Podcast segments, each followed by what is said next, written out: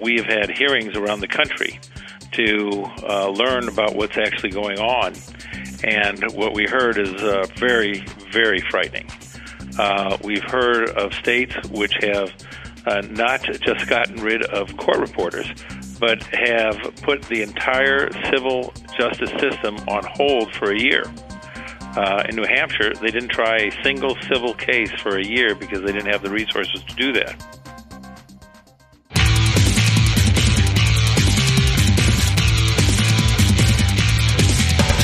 This is Lawyer to Lawyer, the award winning legal podcast with J. Craig Williams and Robert Ambrogi. West Coast meets East Coast, and yes, they are attorneys, bringing you the latest legal news and observations every week with the leading experts in the legal profession. Produced right here on the Legal Talk Network.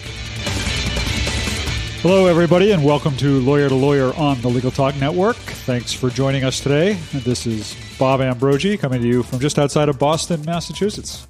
And I'm Craig Williams from a very sunny Southern California. I write a legal blog called May It Please the Court. I have a book out called Bob, uh, called Bob, called How to Get Sued. Thanks Bob, for naming your book after me, Craig. I appreciate that. No worries. I'll, I'll dedicate the next one to you. Okay. Yeah, and I have a blog called Law Sites, another blog called uh, Media Law. Right. And we're going to take this time to thank our sponsors, Clio, a web-based practice management software program for lawyers, goclio.com, and my firm manager at myfirmmanager.com slash LTN from LexisNexis. Craig, uh, court closings, dismissals of cases, giant backlogs. According to a recent American Bar Association report, our court system is in crisis. And today on Lawyer to Lawyer, Bob, we're going to take a look at the impact of huge budget cuts on our courts, the cases, and the staff, and just how long this crisis is going to last. Joining us today is Laura Abel, an attorney working to ensure that low income people and families with limited proficiency in English have access to the court. In October, the White House recognized her work by naming her a champion of change. For the past 12 years, she's been an attorney at the Brennan Center for Justice at NYU School of Law. In December, Laura will become a deputy director of the National Center for Access to Justice at Cardozo Law School. Welcome to Lawyer to Lawyer, Laura Abel. Thank you. I'm glad to join you. And we are uh, honored to welcome back to the show uh, attorney Stephen and Zack uh, from the firm Boies, Schiller, and Flexner. Uh, Steve is the uh, uh, immediate past president of the American Bar Association, where he was the first Hispanic American to assume the ABA presidency. and had previously been the first Hispanic American and youngest president of the Florida Bar. he's also served as president of the National Conference of Bar Presidents and as the chair of the ABA's House of Delegates, uh, one of the nation's most influential positions on matters relating to the legal profession. Uh, welcome back to Lawyer to Lawyer, Attorney Stephen Zack. It's a pleasure. Well, Laura, let's start with you. Uh, you know, you're on the ground. Uh, what's what do you see happening in courts? Well, this economic crisis has really been tough on the courts, and I've I've got to say, just you know, from our starting place, is that um, the courts have really uh, never had adequate funding. Um, and and then with the economy, court budgets are really being slashed. Um, we're seeing uh, courts closing entirely, or courts um, being forced to cut their hours severely, which makes it really hard for working people to get to the courts. Um, we're seeing cases delayed um, by months at a time. Um, we're seeing critical self-help programs eradicated so that uh, when you have people who don't have lawyers, they really don't have a way to understand what's going on in the court. Um, and at the same time, we're seeing a lot more people without lawyers, so these programs are, are really critical. Yeah, I've had some experience with the same thing in, in San Francisco. Um, the courts have terminated all uh, court reporters. So now there are no court reporters except in criminal cases. You, if you're a civil attorney and you want to do a trial, you have to bring your own court reporter. Lee Edmon, uh, who is responsible for the courts in Los Angeles, said that if the original budget had gone through as proposed, she would have to have closed 180 courtrooms in Los Angeles. And that even under the present situation, she had to lay off a tremendous number of court personnel that has severely strained the Los Angeles court system. Well, well, we're seeing this all over, and, and the ABA uh, did this uh, has recently finished this report that that I mean, just read the opening of it. It says the courts of our country are in crisis. The failure of state and local legislatures to provide adequate funding is effectively, at times quite literally, closing the doors of our justice system.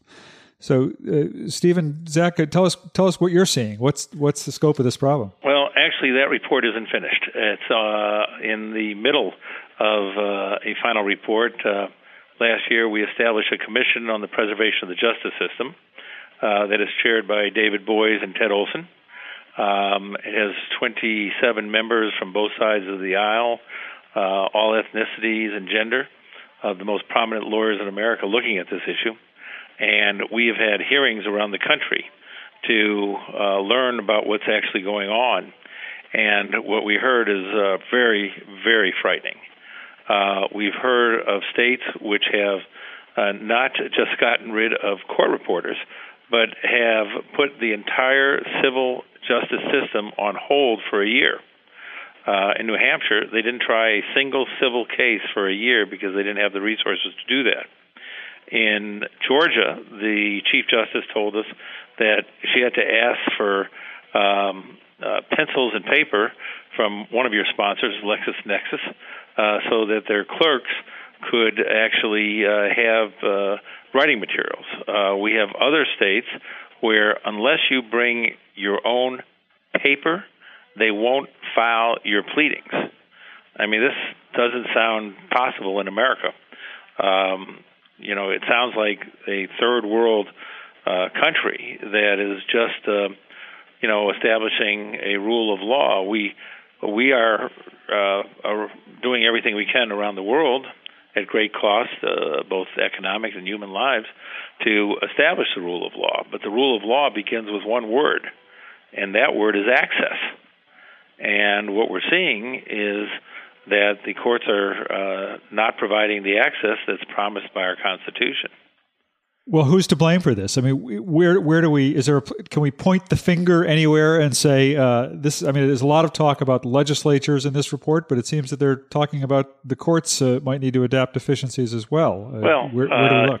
I, you've got to start with the premise that you know the executive branch. We we have a uh, strong belief in checks and balances, and we have three what are supposed to be co equal branches of government in order for our democracy to work. And uh, the legislature has the power of the purse, the executive has an army, uh, the judiciary uh, has a few paper, just a few pieces of paper. Now they're pretty good. They're, they're called the United States Constitution, and the United States Constitution uh, says that the judiciary, in order to, you know, protect our democracy, has to be a co-equal branch of government. You can't be a co-equal branch of government if you're funded at levels like in Florida, which are 0.7 of 1%, just slightly above a half a percent of the entire state budget goes to funding the entire justice system. And we're not talking about judges' salaries here. We're talking about um, that victim assistance. We're talking about uh, domestic matters. We're talking about uh, public defenders and prosecutors.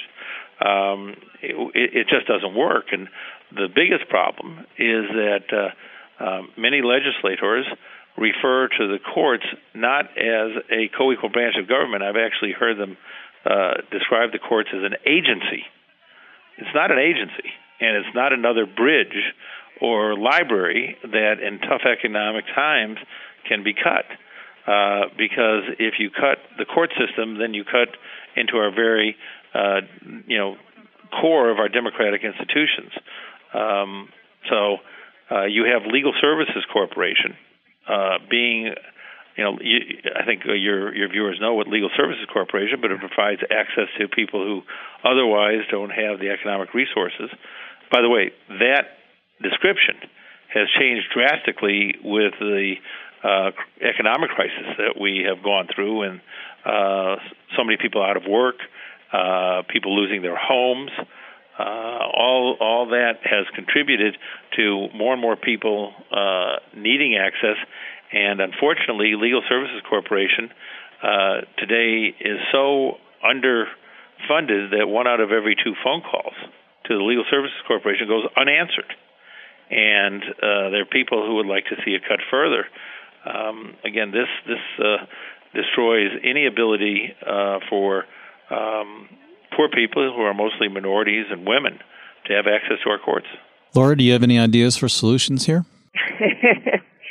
well, one thing is that we need to, to start recognizing the courts as um, a part of law enforcement. And I'm talking both about enforcing our criminal laws, but also about enforcing our civil laws. You know, you have the legislature that um, passes really important laws, you know, barring domestic violence, um, requiring lenders to prove that they own a home, you know, or that they own a mortgage before they actually foreclose on a home.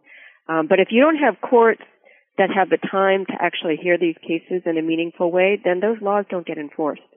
So I think a first step is that the legislature has to start realizing that it, it's actually part of their lawmaking function. It's not enough to just pass the laws, but you have to provide the resources for those laws to be enforced.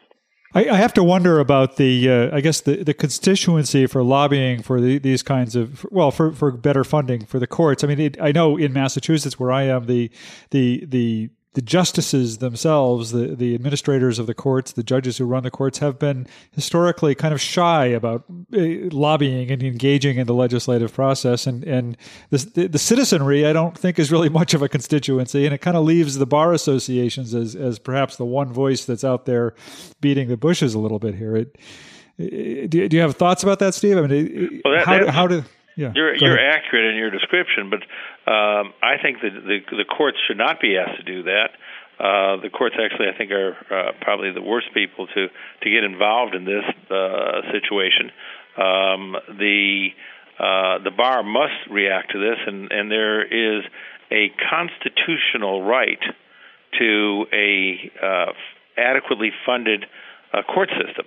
And uh, you asked about some solutions. Um, there are cases uh, who have been brought, which have been brought, in which there'll be more cases, I believe, brought. And I don't particularly like litigation as a solution, but at certain, even though I'm a litigator, uh, at some point in time, that there's a tipping point, and there are cases being brought that says that we are violating the United States Constitution when we when the legislature does not adequately fund the courts.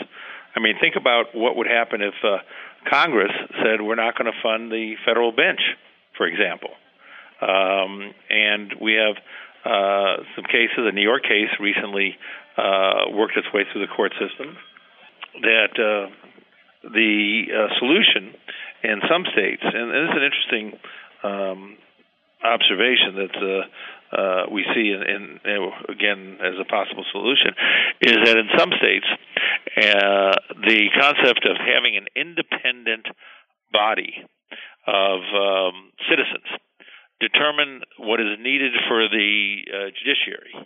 And unless the uh, legislature and the executive, the, the governor, affirmatively veto that determination, that becomes the budget for the court system in that state. Um, you know, that again takes it some. You know, there's always politics, but it removes it further down the road from the political issues because a lot of times the courts and the legislature, um, you know, are in conflict with each other because the legislature may not like the fact that the courts declare something they do is unconstitutional. Um, there's also we're getting ready for a whole new round of reapportionment, which courts are going to be involved in, uh, which are you know very important issues to to uh, legislators, uh, what their district lines look like.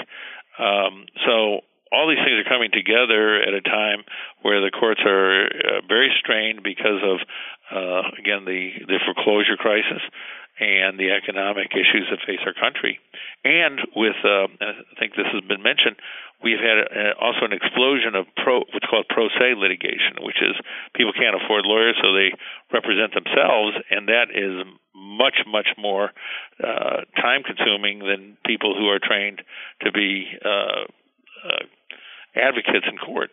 Um, all these things coming together make access more and more problematic. Laura, do you how do you find the the funding of uh, sources that provide services to your clients? Do you have problems with uh, the types of services that the government's providing to your for your clients? Um, well, let me let me say a bit. I, I, I think Steve talked about the Legal Services Corporation, which has just taken a huge hit um, in its budget from Congress um, at a time when it already um, didn't have the resources to serve, you know, half the people who ask for help.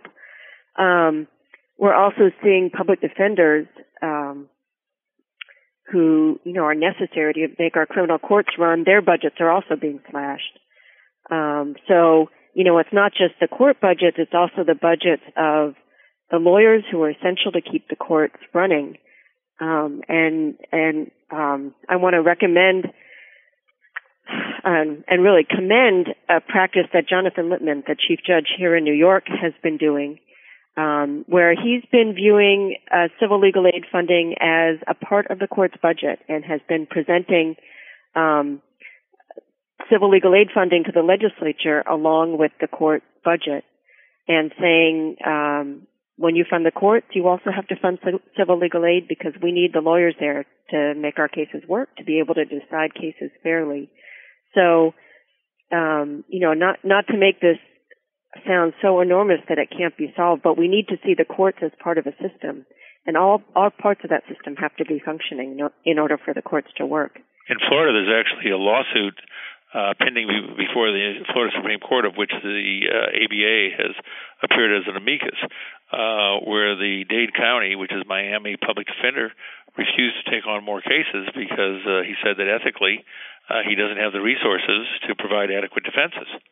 Um, consistent with uh, you know Judge Lippman's views in New York, and he's been a great advocate for proper funding of the uh, judicial system. Well, you know, when you talk about the uh, the, the, the courts, uh, I guess, as a system. I, I, it seems that one of the, one of the points that this ABA report makes, uh, and I think I think the Brennan Center has made this point as well, Laura, that that there are uh, economic consequences uh, to an underfunded court system. That, that, that the court is is is a vital part of the of the broader economy, uh, and and that if the court system isn't functioning, there are costs to that beyond uh, beyond the the immediate justice costs. Is that right? Or yeah, absolutely. I mean when you you know when you think about it, if you're a business and you're going to do um, look at a, a deal in another country, one of the first things you look at is what is that legal system like? If I enter into a contract, will the courts enforce it? Um, you know, if my business is targeted by organized crime, um, are the prosecutors and police going to protect us? And if the legal system isn't there, uh, businesses will shy away from doing business there. Well, it's the same in the U.S. If you have a court system that um, businesses can't turn to to enforce contracts, um, that working people can't turn to to get their wages paid um, when they're wrongly withheld, then you have huge economic consequences in that state. We actually had uh, two things presented that historically has not been part of any uh, review of the court system, and one is that we had an economist look at the effects of the court system closing down, and two, we had Fortune 50 CEOs come and testify and both said that uh, there are there's actually hundreds of millions of dollars tied up in the court system between major corporations who cannot put uh, that money on their balance sheet and create new jobs and new technology because they don't know who and the you know at the end of the day who has the right to say it's their money. Uh, so there's a severe, severe impact on uh, on business. Uh, a lot of people think that that uh, you know people who use the court system are just troublemakers, and this goes back to your question about constituency, and uh, that they really are uh, minorities. Um, the thing that it's important to recognize is that we're all minorities at some point in time, and we need the protection of the courts. a matter of fact, the best statement I think ever made about this subject, uh, at least recently, was made by uh, Sandra Day O'Connor, and she said uh, in every uh, system of uh, every society there has to be a safe place, and in a democracy, that safe place is the courts. And we've got to make sure that that safe place continues to exist. Has there been any talk of any type of constitutional amendment to solve this problem? I mean, obviously, the legal branch is a co-equal branch, but it can't be co-equal if there's not equal funding. Well, actually, we don't think that there are really. That, we think that the Constitution today, without any amendment whatsoever, provides a constitutional right that may in fact be violated by the failure to adequately fund the courts. So is that something that some someone can present to the court system and then get an order to get the legislature to fund it? It most certainly is, and that's being that has been brought in some states already. I think uh, New York. Um, Laura, correct me, but uh, I think Judge Lippman uh, was part of that lawsuit that was brought in New York, um, talking about the need to adequately fund the judiciary. Um, there was a suit brought in Mississippi, and uh, there are quite a few other uh, places around the country that lawyers and non-lawyers are looking at bringing that kind of lawsuit. Again, it'd be better if we can work these things out without lawsuits, but uh, in the end, that may be the only uh, solution. Any solution or any kind of indication that there's going to be one lawsuit filed on a federal level to get federal funding for the federal courts? Uh, I think that's uh, all in play. But I think the problem on the federal side, probably of even uh, in some ways greater concern to the federal bench, is the failure to get judges confirmed. We have 93 vacancies. Um, about 15% of our federal bench is vacant. And we have uh, qualified individuals who are just waiting to be confirmed. Uh, we need to take a short break. Uh, why don't you? We're going to continue this discussion in just a few moments, but uh, stay with us, and we'll be we'll be right back.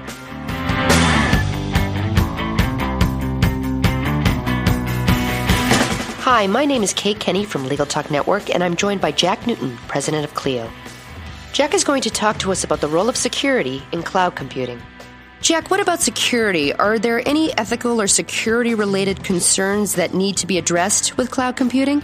We're starting to see the first ethics opinions come out on cloud computing, and the early proposed ethics opinions, like that from the North Carolina State Bar, indicate that there are no ethical issues relating to the use of cloud computing in a law firm, but that, as with the use of any third party provider, an appropriate amount of due diligence needs to be undertaken to verify that the provider you're using has implemented an adequate level of security and privacy precautions and is essentially taking due care with your confidential client data.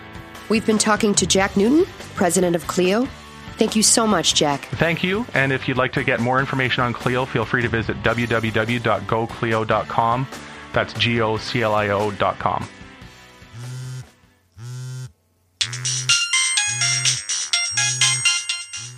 It's the office calling again. Don't answer it. Why not? I'm listening to Legal Talk Network podcasts to get my CLE credit in West Legal Ed Center. Oh, yeah. I need to do that too. Where do I find them? It's easy. Just go to LegalTalkNetwork.com and pick a program for CLE, click on it, and start listening. Or go to WestLegalEdCenter.com and choose from any of the Legal Talk Network programs available for CLE. That's perfect. The office can wait. Thanks for tuning into our program today. We want to let you know about something extraordinary happening in the legal industry. Right now, hundreds of independent attorneys just like yourself are working to bring a very special product to market. These attorneys are part of a development program at LexisNexis, and they are working under NDA on a brand new application that will change the way you run your practice. This solution, LexisNexis Firm Manager, is a web-based, highly secure application operating in SAS 70 Type 2 attested data centers. If you are interested in test driving LexisNexis Firm Manager at no charge, or to learn more, visit www.myfirmmanager.com slash LTN. You can advertise with us at Legal Talk Network and have your own commercial play in this podcast. Just give us a call anytime at 781 551 9960 or shoot us an email at admin at LegalTalkNetwork.com. We're glad you're listening to Legal Talk Network. Check us out on Facebook, Twitter, and LinkedIn too.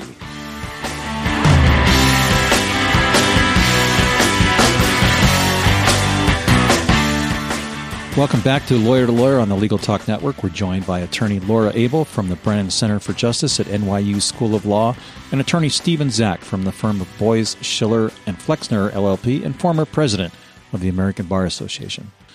Laura, we cut you off right before we took our commercial break. Yeah, I wanted to point out also that um, in addition to lawsuits and um, you know other kinds of legal mechanisms, there's a lot that can be done around public education in this area. I mean, the the the courts need the public support and I understand that no one ever wants to think that they're going to have to go to court. Um, but in fact, we have a kind of teachable moment now when we have so many Americans who are forced into the courts because of foreclosures um, or other fallout from the economic crisis. Um, those are people who, if they have a good um, experience in the court, then can become uh, supporters. If they have a bad experience, um, you know, then we may have lost them forever. I want to um, uh, mention one tool that um, I am about to start working on, which is something called the Justice Index, um, where we're going to look at the courts state by state and make information available to the people in those states about how their courts are functioning. How many people have to appear without lawyers in the courts? How quickly do their cases get get heard? Are there uh, ways for people without lawyers to to present their cases to the courts? Um, those sorts of issues, and I, and I think that making information like that available helps people to get more invested in their court system and to be able to judge when the courts are asking for money uh, to see what that money is going to be used for. Now, Laura makes a really good point, but the problem we have is that the most recent poll uh, showed that 75% of the graduating high school students thought the three branches of government were Democrat, Republican, and Independent. and, and and that's a really scary uh, scary thought. Uh, Newsweek a number of months ago ran a, a story about how 75% of all Americans didn't know that the First Amendment protected religious freedom, for example. And what happened is that when we, as a nation, started concentrating on civics uh, and on, rather on science and on math in the high schools, we stopped teaching civics because we stopped testing civics. So you have many people today, many uh, high school students graduate from their high schools with not a day's work in civics or understanding of our Constitution. Sandra Day O'Connor has been working on this issue for quite some time. There's a website called iCivics. Anybody listening should, um, and this is geared towards uh, younger children, uh, pre high school. And it's a wonderful um, uh, website. The ABA has a commission on civics where we are conducting civics academies around the country where lawyers are going into high schools uh, pro bono and teaching civics uh, on a day-to-day basis. Well, I, I, I so hear I hear what you're saying about that, but I I, I also uh, I look at at at Congress and legislatures around the country where uh, I would ho- I would hope that these would be the people who would be uh, some most well versed in, in civics and and I'm seeing uh, you know members of the United States Congress signing this no new tax pledge, the inability of the super committee to come to any kind of a, a compromise or even budge. Uh, I mean, if our legislators are unwilling to talk uh, in real terms about the fiscal problems we're we're facing all across the board in this country, how how are the courts ever going to get out of this crisis? Well, you know, they they read the United States Constitution on the floor of the uh, of the House and Senate. Um, I think that um, you know understanding what those words mean is critical to our democracy. Uh, I take this all very personal because, as you mentioned, um, I came from Cuba in 1961. My mother's Cuban, my father's American, and I was uh, 14 when I came to this country. But I remember in Cuba that the first attack attack on our democracy, and we didn't really appreciate it. Um, well, certainly I didn't as a, as a as a youngster. Was the attack on the judiciary, and the underfunding of the judiciary is the beginning of a of a major concern we have to protect our democracy. So the loss of liberty in my lifetime, at least, is not a theoretical exercise. You know, we're currently in a in a very severe economic crisis. Uh, one good indicator is that recent graduating class at one of the Cal State schools here, or uh, in uh, San Bernardino, five percent of the graduating class were able to get jobs. So, if there's no jobs or limited jobs, and we're running through foreclosures like it's going out of style, the economy's in a shambles. How can we really realistically expect government to fund the judiciary. Laura, what do you think? Well, you know, government will fund the things that the people support. They fund law enforcement, um, and I think that they can fund the courts as you know as part of our law enforcement apparatus. Uh, one one exciting thing that has happened um, with the court budget crisis, and I'm not saying the court budget should be cut because um, it, it's really been a tragedy where where that has happened. But um, you know, there there has been a reexamination of our entire uh, justice system, and in particular, looking at um, the way that crimes are treated.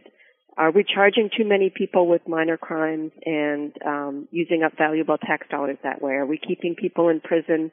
You know, you know, in California, we keeping people in prison for too long um, when pe- these people could safely reenter society and become productive members instead of using up tax dollars in prison. So, um, you know, th- there are some some promising reforms that are coming out of all of this. We are we are just about at the end of our time for the show, uh, and before we close, we would like to give each of you an opportunity to to share your your final thoughts, and also let our listeners know how they can follow up with you uh, and get more information from you if they'd like to do that. Uh, so, uh, uh, Laura, let's uh, let, let's start with you. Sure. Well, I I really want to end by um, thanking Steve for you know really um, elevating this fight. Um, elevating the public's awareness of it and the legislature's awareness of it during his time at the American Bar Association. Um, the work that his task force on the preservation of the legal system is doing is um, really exciting and really promising. So thank you. Um, if listeners are interested in uh, finding out more about me and um, the work that I do, um, I would urge them to visit the website of the National Center for Access to Justice at Cardozo Law School. Our website is ncforaj.org. That's NC for access to justice.org. Thanks. Thank you very much. Steve? Well, I am going to have the pleasure of working with Laura uh, going forward. We both have a, a passion in this area, and uh, I am very excited about the opportunity to work with you, Laura. Uh, I, I um, am always reminded of what the basis of our liberty is when I walk through the uh, front of the United States Supreme Court and I look up and there's uh, uh, just four uh, words: equal justice under law. That's what it reads. Um, as the and and I and I view that as a, as a promise that our country makes to all its citizens and it is a promise that we've got to keep, and we can only keep that if we have a fully functioning um, court system that's providing access to uh, all citizens. And as far as getting uh, in contact with me, uh, you can use the same um, email address, and because, as I said, Laura and I are going to be working together in the future on the same issue. Very, very good. Uh, and uh, of course, you're at uh, you're also information about you at the Boies uh, you, Schiller you can website. Reach me at the BSF. Boies website and at the ABA website. Okay, thanks a lot. Well, thanks thanks to both of you for taking the time to be with us today. Uh, really fascinating discussion, and uh, we will uh, stay tuned to, to see what uh, to follow your work uh, as you continue to pursue this issue. Thank you. Well, Bob, uh, we have a little bit of time left for your final thoughts. What what do you think about this mess? Uh, well, it is a mess. You know, I'm in I, in Massachusetts where I am. They've uh, they're they're looking at cutting, uh, closing courthouses, including a, one of the the courthouse uh, that the local district court that serves uh, the community that I'm in. Uh, they're already cut back on hours. They're cutting back on staff you know the, the the other issue part of this that we haven't even talked about uh, in this show uh, that I'm very much involved in here in Massachusetts is, is the situation with IOLTA funding uh, because of the, the mortgage crisis. Uh, real estate work has been down. The uh, that means IOLTA funds are down. IOLTA funds are used to to fund uh, access to justice and civil legal services and alternative dispute resolution programs in the courts. and all of those programs are getting cut. Uh, so this crisis uh, just really knows no bounds. It seems like, and it's just getting worse and worse. And I'm I'm not seeing uh, I'm not seeing a, a, fix on the horizon. But uh, perhaps others are are more optimistic than I am. I think Steve. I think we all need to take Stephen Zack's comment to heart. And that's his comment that as a young boy in Cuba, he did not understand the significance of not funding the judiciary and what it does in terms of the kind of government that you're going to have with current Occupy United States, I guess, um, and the problems that the legislature has, if we don't have a court system, we're going to fall into disarray. And it's imperative, I think, that the legislature get their act together and do this. Otherwise, we're going to find, you know, the federal judiciary suing the United States Congress for funding. And I'm sure that the courts are going to grant that motion. Right. I mean, unfortunately, you know, I mean, we we're we're uh, preaching to the choir here. I guess. I mean, you know, lawyers lawyers are a natural constituency, of course, and, and people who work in the courts regularly. Uh, and uh, but uh, you know, a lot of times it seems to be one of those things where uh, until you have the problem or until you encounter the court system, you don't really think about it. Uh, you know, for the average citizen, and it's hard to get people excited about this uh, issue. I think uh, uh, you know one of the one of the interesting issues here, in, again in Massachusetts, talking about closing the courthouses. Uh, I was talking to somebody who represents uh, um, victims of domestic violence, and, and, they were talking about how if they close our courthouse, what's going to happen now when there are hearings, you know, on for uh, restraining orders in domestic violence cases is that you may find the the alleged abuser and the alleged abusee, you know, having to hop on on the uh, public transit together to get to the courthouse in the na- in the next town down the road, uh, and it just create really uncomfortable and uh, untenable situations uh, all across the board. It is. Well, we need to wrap it up for this week's Lawyer to Lawyer. And we want to thank Stephen and Laura for being with us today, as well as our guests for listening. And for our guests, remember now you can get CLE credit through West Legal Ed Center for listening to select Legal Talk Network podcasts. Go to LegalTalkNetwork.com and click on West Legal Ed Center. You can also find all Legal Talk Network shows in iTunes, and we'll be back again next week with another great legal topic. When you want legal, think lawyer to lawyer. We'll talk to you next week, Craig. See you then, Bob. The views expressed by the participants of this program are their own and do not represent the views of, nor are they endorsed by, Legal Talk Network its officers, directors, employees, agents, representatives, shareholders, and subsidiaries. None of the content should be considered legal advice. As always, consult a lawyer. Thanks for listening to Lawyer to Lawyer with J. Craig Williams and Robert Ambrogi. Every week, a new legal topic that you won't want to miss. We hope you'll listen again and check out our other shows on the Legal Talk Network.